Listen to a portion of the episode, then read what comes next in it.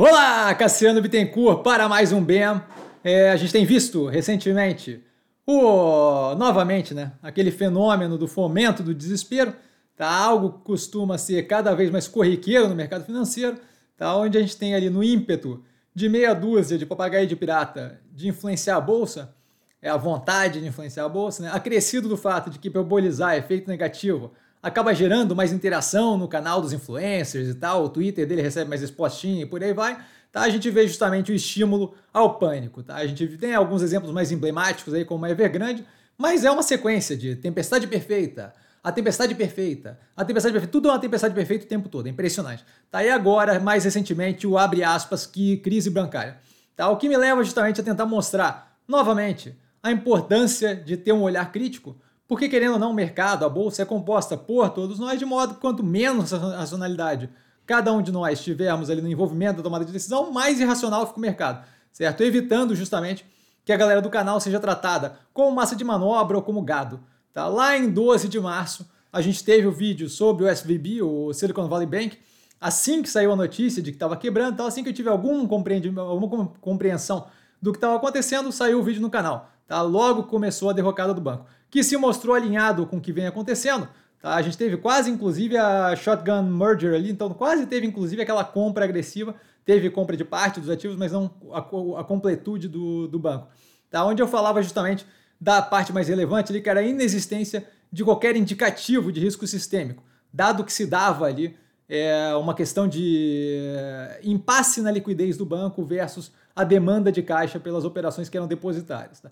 Assim como no caso da Evergrande, não sei quem lembra, onde foi propagado o fim do mundo pela quebra de uma operação chinesa no setor de construção civil, operação essa que, diga de passagem, acabou de divulgar a reestruturação completa da dívida, então nada aconteceu. Novamente, tá? a gente vê a visão míope e sem fundamentação propagando o apocalipse, tá? quando não era difícil ver e mostrar a invalidade da balela. Foi demonstrado aqui no canal inúmeras vezes. Cada banco que tinha um problema novo que a galera falava crise, a gente explicava aqui por que, que não era bem assim? Por que estava acontecendo? Qual era a diferença, certo? Como feito justamente aqui no canal. Tá? O SVB, só para a gente repassar, o Silicon Valley Bank, teve a sua quebra por descasamento de alocação de longo prazo com maior demanda de caixa no curto, tá? com uma corrida bancária causada por pânico, uma vez que se viu aquele conflito ali existente dentro do banco. Tiveram o apoio do Fed, do Tesouro Nacional Americano, do FDIC, que é o, FG, é, é o FGC, lá, o Fundo Garantidor de Crédito deles, tá? garantindo todos os valores depositados, diga de passagem, não só até 250 mil por pessoa, mas todos os valores, incluindo as operações de startup, tá? não afligindo qualquer dano às startups depositárias. Então foi melhor ainda do que o esperado. Está tendo uma parcela do banco no, no Reino Unido comprada pelo HSBC, tá? E mais tarde a parte dos ativos pelo First Citizens, um banco americano de menor porte nos Estados Unidos, tá? O Signature Bank, que veio na sequência, muito casado ali, teve controle assumido pelo governo americano, ligado ao risco vinculado às operações com cripto da empresa. Nenhuma relação com o que houve no Silicon Valley Bank. Ali já começou -se a falar em crise bancária. Não tem correlação entre uma coisa e outra, certo? First Republican Bank, banco regional americano, afetado pelo receio criado pela propagação dessa balela de crise, ou seja, a contaminação da irracionalidade propagada, criada ali por meia dúzia de jumento, propagada progressivamente, teve que lidar com uma corrida bancária tá? e foi prontamente resgatado por uma extensão de fundos por bancos de grande porte que injetaram 30 bi na operação para garantir que aquilo ali ia ter solvência, de modo que un... o único vínculo que isso daqui tem com a SVB é justamente o pânico propagado. Ou os grandes bancos teriam perdido a grana que eles colocaram lá dentro, certo? Eles, eles jogaram 30 bi lá dentro justamente para garantir que aquilo ali tinha uma segurança de que não iria quebrar pura e simplesmente pelo burburinho do pânico propagado. De modo que o banco em si não tinha risco nenhum, não tinha nada de errado acontecendo certo? Por último, aqui a gente tem o CS, o Credit Suisse, tá? que era o banco, um banco mal gerido, já tinha bastante tempo, entrou finalmente em colapso e foi comprado pelo UBS com o ordenamento do governo suíço. A história, inclusive, foi postada num podcast aqui no canal.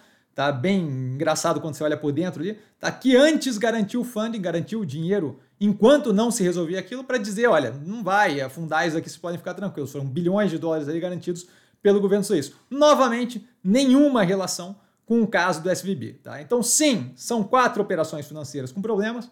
Não, isso não constitui uma crise. Tá? Existe uma diferença gigantesca entre correlação e causalidade que eu não canso de repetir, da qual os papagaios de pirata se aproveitam para gerar caos. Por ignorância ou má fé, essa parte não interessa, o ponto é que se aproveitam dessa situação de uma dificuldade de compreensão em geral das pessoas da diferença entre correlação e causalidade para justamente tentar propagar o desespero generalizado no mercado. Tá? O fato dos quatro, das quatro operações ali é, do mesmo setor terem quebrado implica em correlação pelo vínculo de setor e vínculo de operação. Isso não quer dizer que a causa tem vínculo, como demonstrado anteriormente. São quatro operações do sistema financeiro indo para o buraco, não tem vínculo entre elas, não é uma gerando o, a queda do dominó da outra que vai gerar o queda. Não, não, não existe isso, não, não se vê nessa operação específica. Tá? E aí fica falando, ah, é 2018, é 2008, é 2008. Isso, isso não, não, não, não, não, não procede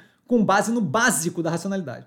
Tudo isso para dizer que no mercado é importante ter olhar crítico, eu comento isso consistentemente, questionar de onde vem a informação, o porquê da linha de raciocínio, tá? entender a diferença entre correlação e causalidade, evitando assim propagar a asneira e alimentar o ciclo de burrice que é feito justamente para se manter naquele conhecimento raso onde se propaga a mesma besteira continuamente e aquilo ali afeta justamente o mercado de forma extremamente negativa. E por conseguinte, justamente evitar ser usado como massa de manobra ou gado movido a fofoca e falta de conhecimento. Tá? O que acaba afetando negativamente justamente o mercado que a gente opera. O nosso mercado fica mais irracional quando a gente propaga, segue esse tipo de gente e propaga esse tipo de asneira. Tá? Se quando, quando, quando se escolhe passar esse tipo de coisa para frente, se está escolhendo desestabilizar o mercado, adicionando irracionalidade, que é um pensamento sem fundamentação lá dentro e justamente gerando os reflexos negativos dos quais a galera que não tem estômago reclama tanto. De, ah, o preço está caindo, ah, não sei o quê. E essa é uma escolha que é feita por cada um de nós quando a gente decide seguir um jumento. Basicamente isso, tá? Uma conta no Twitter, numa, numa corretora, faz da pessoa um investidor. Fato. Você tem um real numa conta numa corretora, aquilo faz de você um investidor. Uma conta no Twitter com vários seguidores faz da pessoa uma pessoa popular. Tá? Mas ser um investidor popular não faz a pessoa um economista. Ou dá magicamente a compreensão da teoria dos jogos, ou o dom da previsão do futuro. De modo que vale sempre questionar a fundamentação do que estão falando.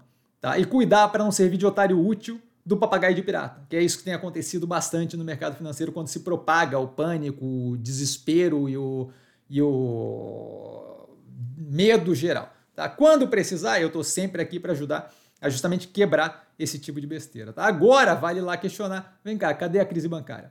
E dúvida? Dúvida eu estou sempre no Instagram, arroba investir com sim, só ir lá falar comigo. Não trago a pessoa amada, mas estou sempre lá tirando dúvida. E vale lembrar que quem aprende a pensar bolsa opera com mero detalhe. Um grande beijo a todo mundo e até mais tarde com seleções no canal. Valeu, galera. Beijão!